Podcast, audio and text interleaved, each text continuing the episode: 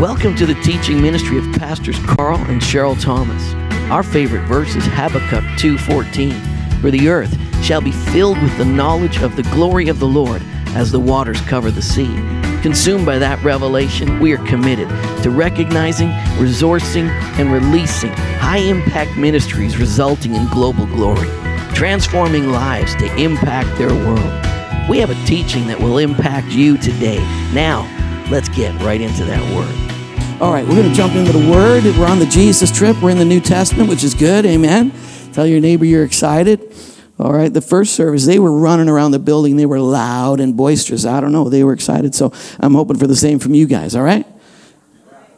Come on, give it up. So, a little recap. Let's talk about the Bible again because we just made a big transition, a big, big transition. We just stepped into a whole different section of the Bible called the New Testament. The Bible separated into two parts the Old Testament, the New Testament. The Old Testament was an old covenant, it had different promises. There were people who had a relationship with God based on a whole different set of rules. But the New Testament is the introduction of a massive transition. It's an introduction of where God is stepping on the scene and he's going to visit the whole situation in a big way. So you got those two things 66 books, there's 31,102 verses, 1,663 commands. Amen? And Brian has every one of them on his fridge, looks at them every morning. Brian? Not true. Okay. All right. So, anyway, 240 different authors, 240 different authors, 3,237 different characters, and just for your own information, 31 guys named Zechariah. 31 guys named Zachariah and nobody named Carl. So, but there's only one story, one story, and it's all about Jesus. There's a big, big story about Jesus. So Jesus is in the Old Testament. He's concealed. We spent a whole lot of time unpacking the Old Testament and seeing Jesus. How many people saw Jesus in the Old Testament? Anybody? How many? How many saw him in a few places? It was good. It was exciting. We saw him. We on purpose dug through there and we showed you Jesus is there. You got to look past the surface, but you'll see that he is there. In the New Testament, we stepped into the New Testament. You got got Jesus revealed. I love in the New Testament when Jesus is walking with the boys on the road to Emmaus, and it says, There they are. They're walking away, going to a warm bath. That's what Emmaus means, a warm bath. warm bath with candles and, and smelly incenses and stuff. They had enough. They couldn't take it. They're walking away from the purpose of God. But he caught up with them. They didn't even know who he was, but he caught up with them. Isn't it great that no matter where you are in life, Jesus will catch up with you? He's going to be there. He is there. He shows up. He says, Fellas, he broke the word to them. And it says, from, from Moses all the way through the prophets, he showed them himself. So, what, what do you need to look for in the Old Testament is Jesus. In the New Testament, we see Jesus. He's revealed right there. John 14, 7 and 9, it says, If you had known me, you would have known my Father also. And from now on, you know him because you have seen me. You've seen me. And he who sees me sees the Father. If your God doesn't look like Jesus, you got to trade him in because Jesus is God. He is the full representation of God. Don't think that there's, you know, two, well, there's, there's the good God and the bad God. No, there's just Jesus. If any, if you have a frame of reference at all that doesn't look like Jesus, the Father and Jesus are one. They're exactly the same. If you've seen me, you've seen the Father. I and the Father are one. It's not like you got the grumpy Father and the happy Son. They're both really, really good and they're nuts about you. I was talking to him this morning and again, he's in a really good mood and he loves you and he's nuts about you and he loves you. So Jesus told them all about the Father, showed him. He who has seen me has seen the Father. In the Gospels, we see Jesus like a photograph. A photograph, you look at it, you can see things. It's a, you know, kind of a flat image, but we look at Jesus, we see this outer manifestation of God and what he's like. And so Jesus is like a photograph. Matthew 9 35. Then Jesus went about all the cities and villages, teaching in their synagogues, preaching the gospel of the kingdom, and healing every sickness and every every disease among the people. Don't you wish you lived then? It was so much better to be a Christian back then. When Jesus was really there. Like when Jesus was on the scene. You know, not like now when we got, oh God, please come. Jesus, where are you? It's terrible that some people believe that. Some people believe that. Wouldn't it be great if Jesus was here? He's here. In fact, go ahead, touch yourself, smack yourself right. He's here. He's here. He is absolutely in total union with you. It is better right now than it was having him walking around. In fact, speaking his word and speaking his name is even better than a physical manifestation of his presence because he is absolutely here. You see, what's better about now is that back then, if he was there, he wasn't here. If he was there, he wasn't here. If he was in Galilee, he wasn't in London. But guess what? He's here. He's here. He's, he's here. He is filling every single thing with himself right now. And Jesus fills everything in every way. And we are never, ever separated from his miraculous, glorious presence. True story. True story, I'm telling you. All right, so then we get in, we're going to get into the, the epistles. Going to be a few months in the Gospels, but we're going to get into the epistles. And when we look at the epistles, it's, it's not like a photograph, it's like a CAT scan. So, like, I mean, I could take a picture of Bill and show you Bill, but if I had a CAT scan, I could show you Bill's insides. That'd be awesome. Hey? So you can see what's going on in there. Like they do a CAT scan to see what's, what's happening below the surface. And you see in the epistles, they start to tell you what's going on behind the scenes and underneath. And, and that's pretty cool because Paul tells us what was the eternal purpose of God, what was going on, what was happening. And you see uh, the apostle Paul in Corinthians, he said, God was in Christ. See, we saw, they saw, they, they saw the outer revelation of Jesus dying on the cross, but what was really going on? God was in him. God was in Christ. What was going on? He was reconciling the world to himself. Isn't that great? And he was not imputing their trespasses against them. And he's committed us to that word, that great word, the thing of reconciliation. Here's the great word your sins are forgiven, you've been set free. Welcome to the love of God. You're healed. You're delivered. I mean, my goodness, it's good, good news. Praise the Lord. I'm so glad we put all the clappers on the front row. Amen. Amen. All right, Malachi. We were in Malachi last week, and, and look at this. Oh, sorry, Genesis 3. We are way back in Genesis 3. I got ahead of myself. Right at the start, right at the start when it all, it all fell apart right there. I mean, right away, God said, I got a plan. Right away, God said, I got a plan. He said, Don't worry about this. I got a plan. And what I'm going to do is way better than even what you guys have now. He said, I got a plan. He said, Between your seed, with the woman and the devil, so going to put enmity between you. Going to be a battle between, between the devil and the seed of a woman in every generation. And the devil hates children devil hates babies. You know why? Because every single time he's looking, is this the one? Is this the one? And there's going to come a day that the seed of a woman, a male pronoun, a woman is going to give birth to a male child, and that child is going to be the Son of God.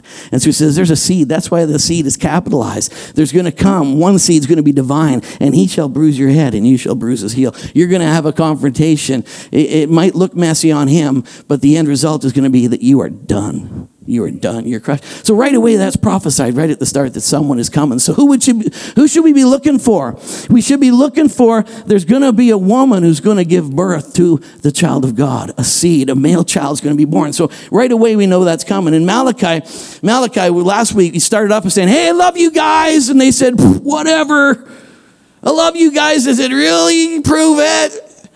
And when I think about it, just studying the Old Covenant and going through it even this week in our small group, I thought all these people were believing in a future promise. They were believing in a day that would be better. Someday it's going to be better. And, and those people hung on. They, they didn't have what we have today, but they were believing that there's a day coming when God's going to visit us and He's going to deliver us from this mess. He's going to give us a new heart. He's going to do for us what we can't do for ourselves. One day God will visit us and conquer all these things that oppose us. And they were hoping and they were believing, you know, we live on the other side of the cross. We live on the other side of the covenant. And we live in that new covenant where it's not someday, but it's now.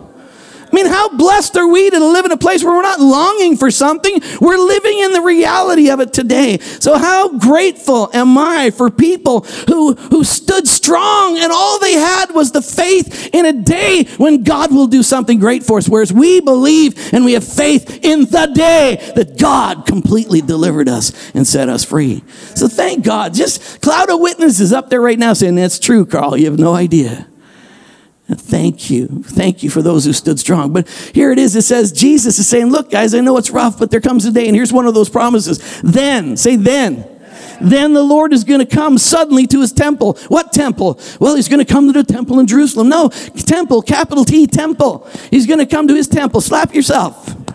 He's going to come to an earth suit. He's going to come to a body. He's going to take on a body. You see, they said to him later, they said, he said, he said, you know, this temple will be destroyed, but I'll raise it up again in three days. And they went, what, what are you, they're, they're there in the temple. What are you talking about? You're going to destroy the temple, raise it up in three days. Jesus said, You watch, it'll be assigned to you. The temple will be destroyed, but I'll raise it up in three. What temple was he talking about? He wasn't talking about bricks and mortar and stones. He was talking about this temple.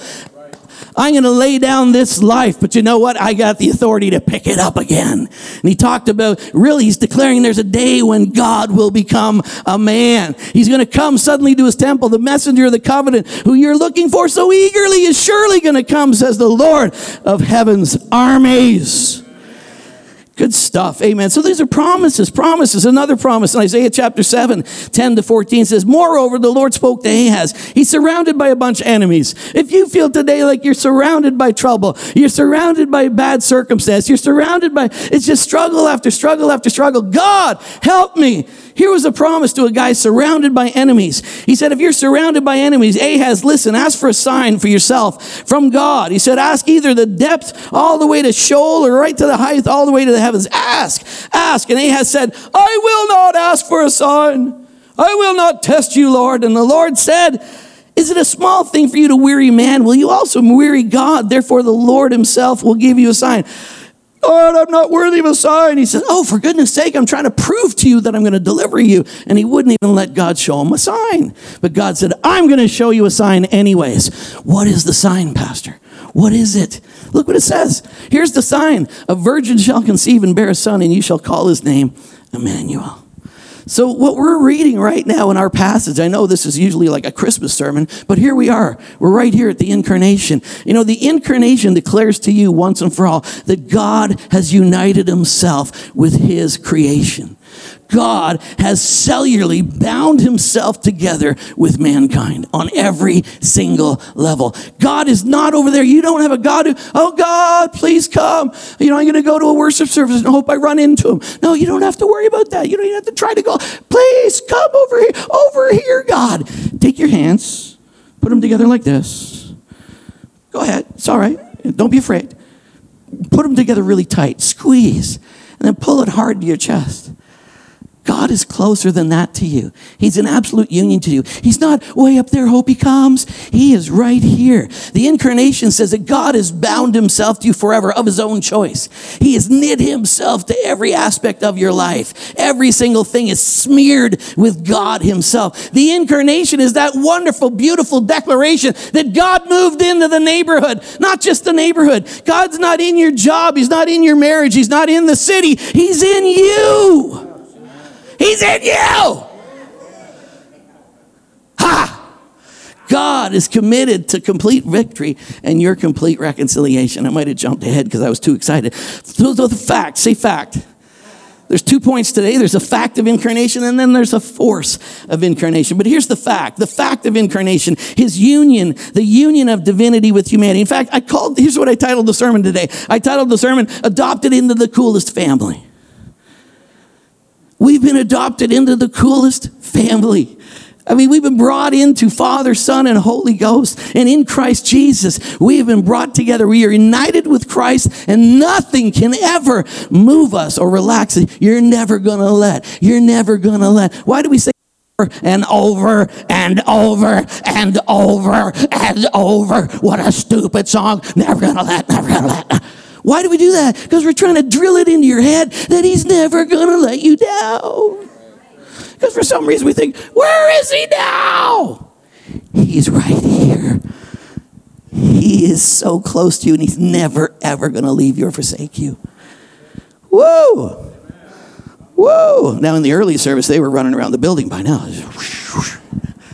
And they were tired. Some of them were just like, my God, know, never going to let you down. All right. So Isaiah 9, 6, for unto us a child is born, unto us a son is given, and the government will rest upon his shoulder. He will be called Wonderful Counselor, Mighty God, Everlasting Father. He is the Prince of peace. John chapter 1. John chapter 1. The others talked about the history. Mark, he just jumped right into the story. But John started from a different place. John started with this. He said, So the Word became human. The Word, the Word that was at the beginning. In the beginning, the Word already existed. So he's saying the Word. And he uses Word because uh, I think it's Heraclitus. Heraclitus. Uh, I don't know how you pronounce his name. But anyway, he was the source of all Greek philosophy of Plato and, and you know, all these fellows. They all got their stuff from him. He started, he's the one who who, formed that there was, there was a creation, there was a word, there was a, a source, there was something, something eternal that, that is the source behind it all, the force behind everything. And he used the word logos, and that's where the word came from. So, so John wanted to pick up the word logos. And you see, with the Hebrews, they believe the word, God holds his word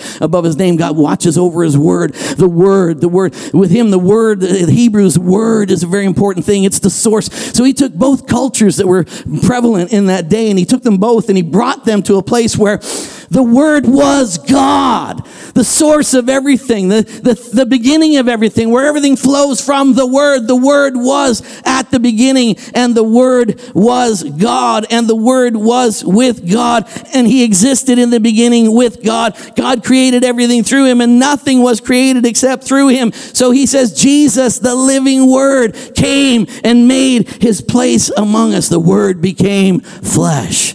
God became a man. John chapter 1 14 now it says, And the word became human and made his home among us. He was full of unfailing love and faithfulness, and we have seen his glory, the glory of the Father's only Son. From his abundance we have received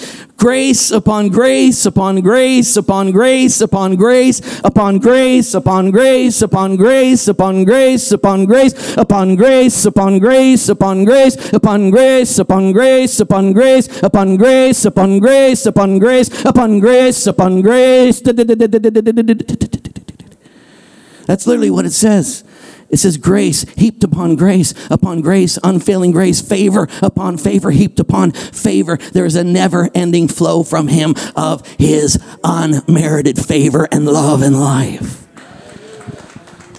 He came, and what do we expect because of his coming? A deluge of grace that comes from the throne of God that never, ever fails standing in the ocean in Barbados. We go to one beach called the Crane Beach, and I love that beach. But the waves are usually bigger there. They're stronger. You got to watch the tide because they can suck you out. But I love it because you're you're fighting with the waves and they're pulling you and messing you, and you got to keep your eye on them because you got to look ahead because sometimes there's a bigger one coming, and those will toss you and just mess you up. So, but you watch, and I love doing it. And there's times I'm in there, I just think of this verse, and I think about wave upon wave. As far as I can see grace is pursuing me. As far as I can see, there's a tangible manifestation of the goodness of God that is ready to toss me around, tumble me around, and ain't it fun? You should expect every day there's mountains of grace, heaps of grace coming your way. You should expect every day I am set up for the goodness of God. His unfailing love and faithfulness, every day from his abundance we have received grace upon grace. For the law was given through Moses, but God's unfailing love and faithfulness came through Jesus Christ. No one has ever seen God but the unique one, God, Jesus Christ himself, the Word, who was himself God, is near to the Father's heart. He has revealed him to us. So incarnation, it's a serious doctrine. You got to have a great understanding of incarnation. All right? The word carnate, say carnate. Carnate. Carnate means to invest with, to embody, or it might just mean fleshy. So there's carnate. Latin is uh, carnatus or con carne. You come to my house, you can have some chili con carne. What does that mean? That means my chili's got some meat in it. We're going to have some meat in my chili. I like lots of meat in my chili. See, God became flesh. God, this is a massive truth. It's one of the biggest deceptions and lies they had to fight in the early church because they said, how could God attach himself to the physical realm? How could God attach him to this mess down here? And there's a lot of people who think, how could God attach himself to me? Well, good news. He did. And he did it himself.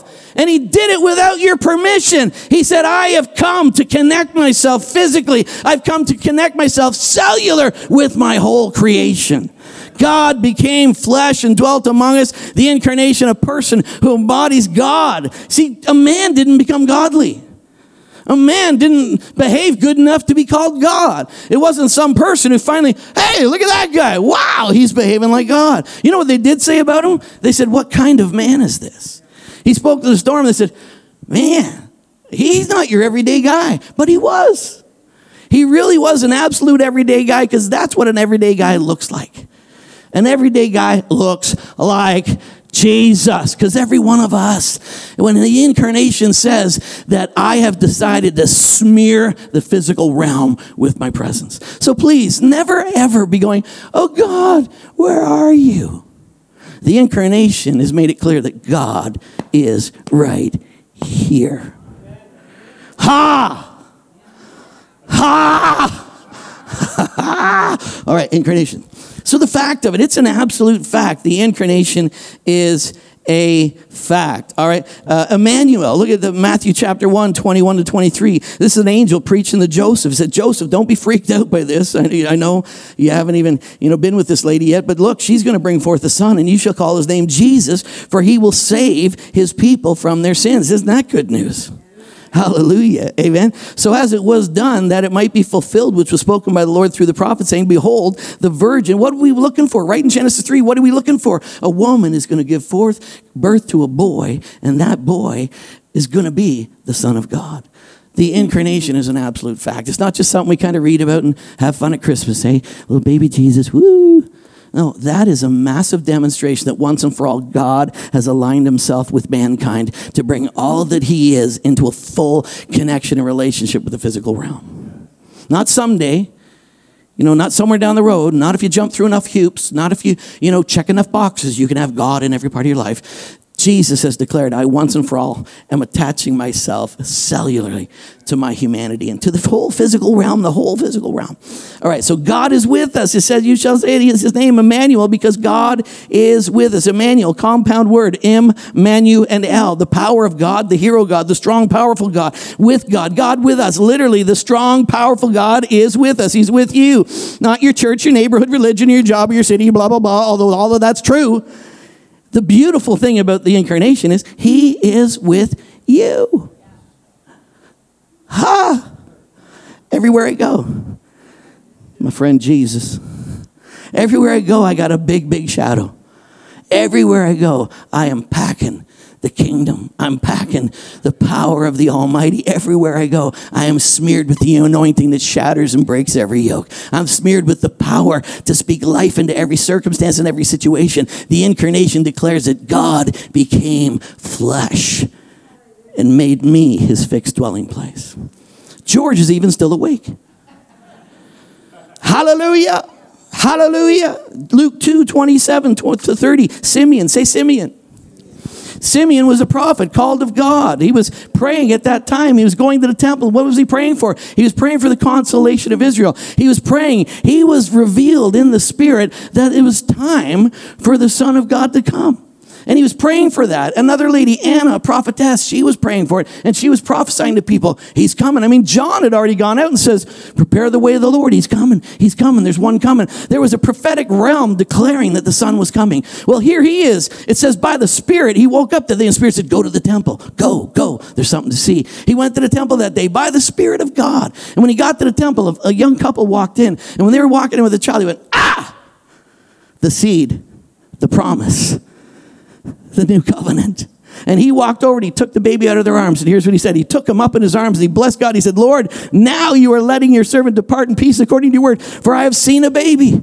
I have seen a child. I've seen two women with a child. What did he see? He said, No, what have I seen? I didn't see a baby. Because I've seen the incarnation, because I've seen this, I can go now. It's done. What did you see? I just saw a baby. What did he see? He saw the incarnation. He saw God has become flesh. I see a baby. No, I see the salvation of God. The incarnation had to happen, but because the incarnation happened, the whole finished work is absolutely guaranteed. God has attached himself to his creation and he will never ever fail us. Amen. Can I get an amen? God and amen. All right, I've seen the salvation. You know what you need to see is, is every generation there's something God wants to do. And what I love about that generation is they understood what God was doing in their day. What is God doing today? You see, every day you look through the Bible, and in every generation, whatever God wanted to do, it says, I do nothing except I reveal it to my servants, the prophets. And in every generation, we've got to be that prophetic company that knows what God's doing today. What is God moving? What is He shifting into the seen realm today? What is He moving from the unseen to the seen today? Are we the generation that knows what God is doing? Are we the generation that is ready to agree with heaven and prophesy and declare what He wants to do today? We're not just a bunch of people got saved. I'm hanging out, waiting for the bus to take me to glory. He He's saved you for today. David served the purpose of God in his generation, and then he went to be with the Lord. What is God's purpose in your generation? What are you doing right now? Can you see? Can you see?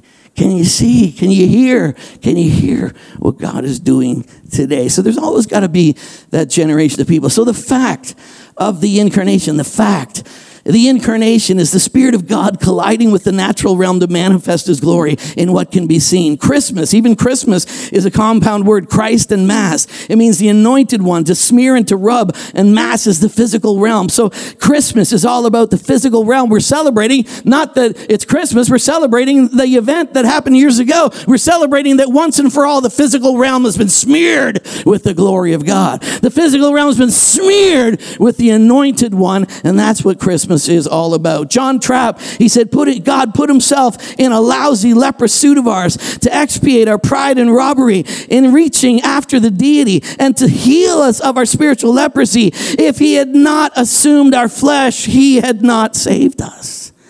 If he hadn't assumed flesh, he had not saved us. This is important to understand. C.S. Lewis, in his book Miracles, he said, The central miracle asserted by Christians is the incarnation. The, it's the central miracle asserted by Christians. Every other miracle prepares for this, or exhibits this, or results from this. It is the central event in the history of the earth. The very thing that the whole story has been about is God returning to his creation and saying, You're mine, and smearing us with his presence. You got to understand the incarnation, or you'll be tempted to go, God, come, help me, when it's God completely in union with you forever, and nothing can separate you from his love. I want to deliver you from a rotten, stinking, lousy religion that puts distance between you and God. There is no distance between God and His creation. The incarnation announces once and for all I have forged myself, I have completely welded myself to my creation, and I'll never, ever let it go. Pause and think about that for a second. That's what I want to achieve today. Please those prayers that are like, oh, we're begging you to visit our city. I mean, I, I go to prayer meetings with people that have been preaching for years, and they're like, oh, God, what do we have to remove to open the bronze dome over our city? What do we need to confess so that you can come to us? And I'm like, what covenant are you in? Jesus is the new and living way. There used to be distance, but now there's not. God used to be unable to connect with us. But he took it in his own hands and God connected himself with us. And he's never going to let us go. We don't have to beg. It, it, sounds like at some of these prayer meetings that, come on, let's pray harder. Let's get him out of heaven. Let's get him this time. If we just shout loud enough and we get enough people to agree, we can get God out of heaven tonight. You ready, people? Let's, uh, do we all agree? Let's unite our hearts. Come out of heaven, please. Would you please come down to our messy situation? What kind of mindset is in people to believe that? It's not sound doctrine. It's not even biblical. And yet, if you're a leader and you pray those prayers, you reinforce in all of the people who sit in front of you, God is far from you. The incarnation says God moved in. He's closer than Jesus was to his disciples. Ha! Ha! Thank you, Michael. Is true? Anybody else? I got a head nod. Got a couple of head nods there. So we're never going to hear those prayers again. We're not around here, right? When you hear them, you know, ah, poor brother. They're not even legal prayers. They're not even legal in the new covenant to declare something that God's not. It's so silly, and yet it reinforces in believers that Someday we're going to overcome the reluctant God. He's so ticked off with us. Let's plead with him to get out of heaven. Now, there is going to be a prayer meeting. It's going to be uh, a couple of weeks from now. And I had a whole bunch of businessmen, this inside stuff, all right? I had a whole bunch of businessmen came here and wanted to submit an idea to have a Bible, uh, uh, a true story. Came and said, We want to share this with you. We'd like to have a, a prayer meeting for the election because, you know, we got to pray about the election. I'm like, sure, it says pray for all those in authority, pray for those. But they came and they had that second Chronicles verse. If my people who are called by my name will humble themselves and pray and turn from their wicked ways, then finally God will say, okay, being as you did that reluctantly, although I will come out of heaven and touch you. It's an old covenant context. It's an old covenant prayer. It's under a Mosaic covenant. So they showed me the poster and it had that verse right in the center of the flag. And I went, and before they even showed it to me, I said, I'll promote it as long as you don't have that verse that everybody seems to share, which is totally illegal in this covenant. And they went, This one? I went, Yeah, that's the one. so I took some time in explaining why I didn't like it.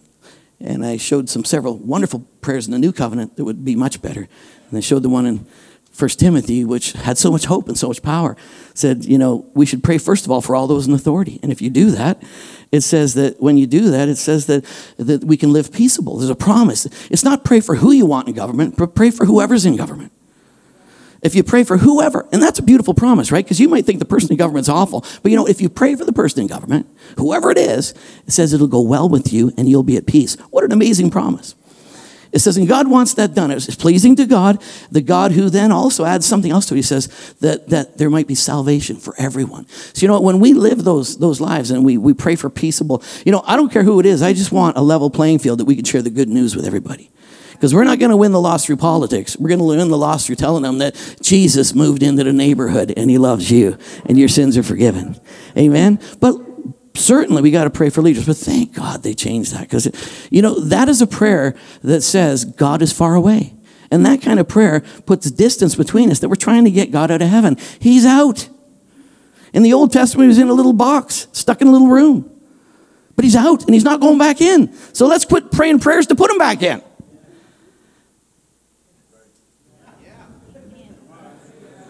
Got quiet on me in here. All right. A couple more quotes. Here we go. You ready? Uh, I love this. This is uh, uh, John Stevens says, said, The one who became God and man stayed that way. Did you hear that? The one who became God and man stayed that way. The one who was touched by a band of Galilean disciples today is worshiped by angels. Very important. He didn't just become a man then, he's still a man. He didn't just become a man then, he is still a man. He's still a man. He's still a man. Uh, Martin Luther said, The mystery of the humanity of Christ, that he sunk himself into our flesh, it's beyond all understanding. Now, John Crowder, one of my favorite writers on this, John says, The incarnation is not simply a past tense event we celebrate at Christmas. The incarnation is a present reality. Let me start again, just so I want to get your attention. All right, have I got your attention? The incarnation is not simply a past tense event we celebrate on Christmas. The incarnation is a present reality. Jesus did not evaporate into smoke when he ascended. There is forever a flesh and bone human being seated mystically in the middle of the Trinity. And we are seated right there, woven into the Trinitarian life in the humanity of Christ. like, woven. Like, has anybody done some weaving? Like weaving's way better than just trying to attach you when you weave it. Like the the the, the curtain between the holy of holies and the holy place, it was woven. It was a, an incredible piece of tapestry. That's why it's so amazing that it split from top to bottom. But we are woven. I am woven into Christ. I'm woven into the very fabric of the Godhead. That's where I am. I might be standing in front of you, but at the same time, I'm seated with Him in heavenly places. Wowzers! If you want to know what's going on in heaven, just ask me. Because I'm there, living out of the full expression and revelation of the heart of God right now. And you got to live that way. You got to believe that about you. You really, really do.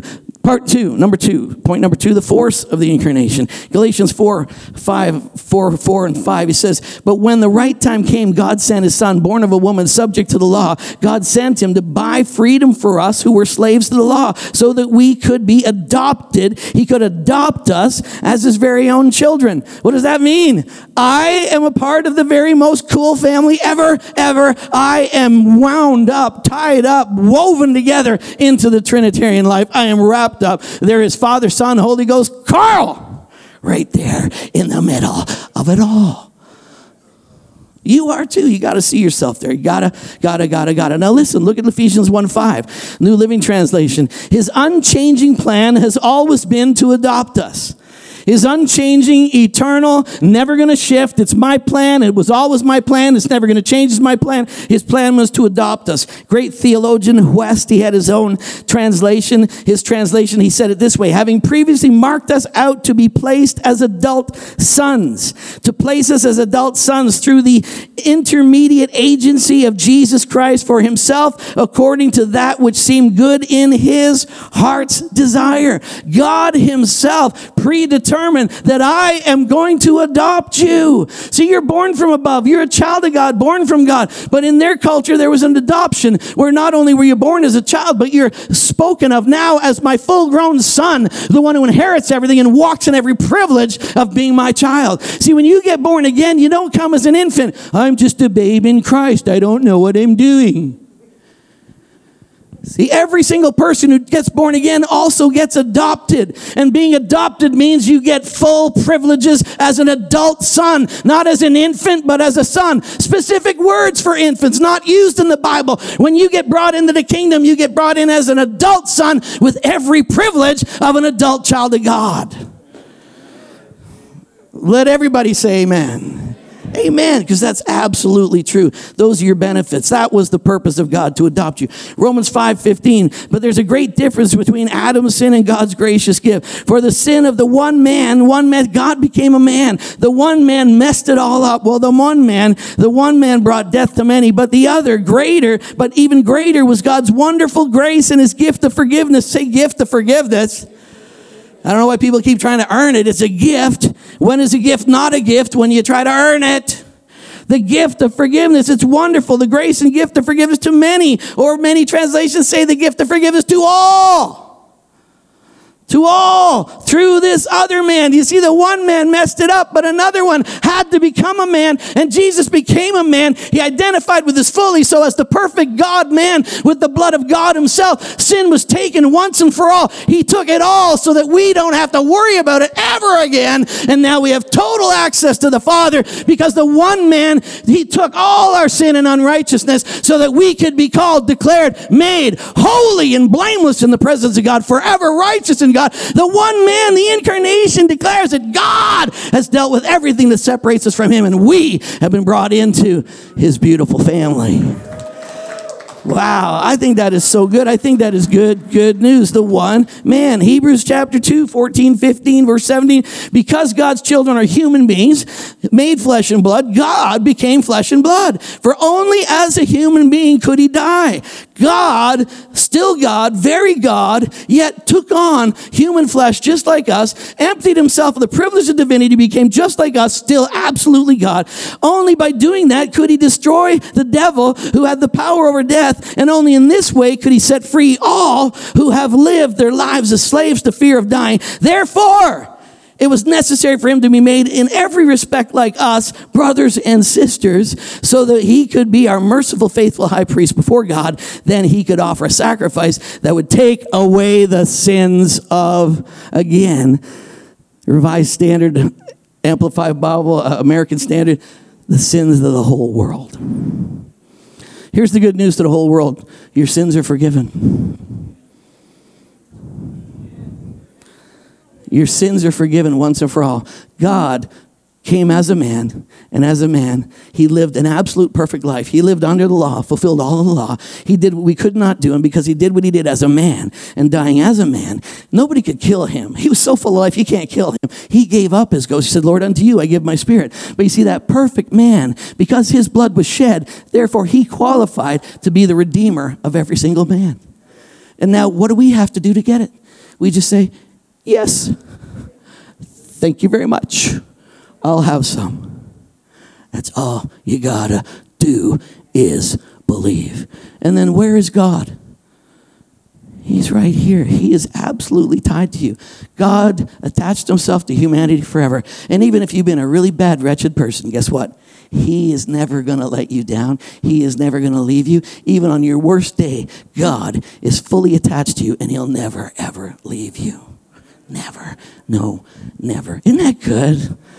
Oh, it's so good. All right, I'm almost there. I'm almost there. Colossians 2 9 and 10. For in him, all the fullness of the deity, all of it dwelt, completely expressing his divine essence. And in him, you've been made complete. You've achieved spiritual stature through Christ, and he is the head of over all rule and all authority, every angelic being. You've been made absolutely complete, perfected, pleroo. In every particular, he has completely made you right.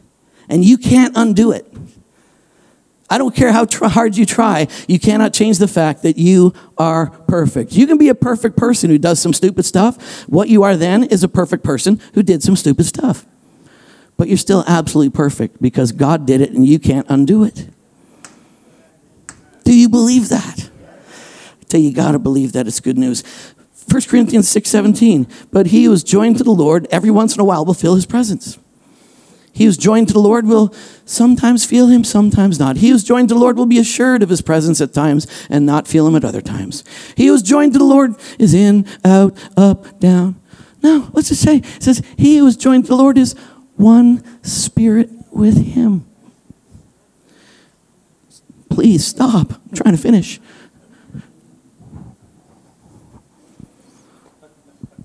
If you're hearing somebody preach a closer sermon, take a nap.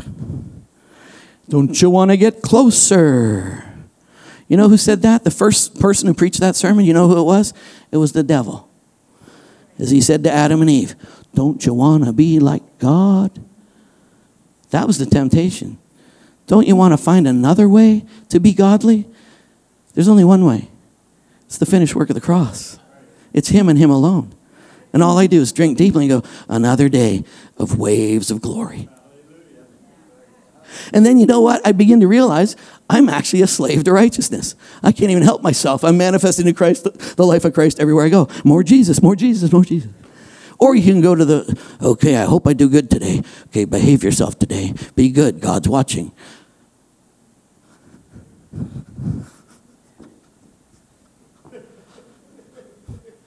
He's in me and animating me, flooding me, filling me. It's so good to be one spirit with God. Are you ready? Last verse, right there in John chapter 1. He said, But to all who believed him and accepted him, he gave the right to become children of God. They are reborn, not with a physical birth resulting from a human passion or plan, but a birth that comes from going to our catechism, learning the 23 ways to the 21 ways, learning the 52 ways to the 30 thing 5 that you have to jump through 28 hoops to get there. No, it says right there, it says it's a birth that comes from God. And again, what do you say? Thank you. Thank you, Jesus. Because what do you say when you receive something good? Thank you. I believe you, Lord. And I have received him as my Lord and Savior. And that reality works in me every day because I don't have a God that, hey, are you going to be with me today? Hey, God, just want to start my day off with a prayer. Please be with me. Hang out with me today, would you? If, if I'm bad, would you still hang out with me? Please? Are you kidding? He's one with me all the time. I don't have to pray those miserable pleading things because God, of His own choice, I'm born from above, an act of God, and He's attached Himself to me and knit me together with Him, and He's never gonna let me down.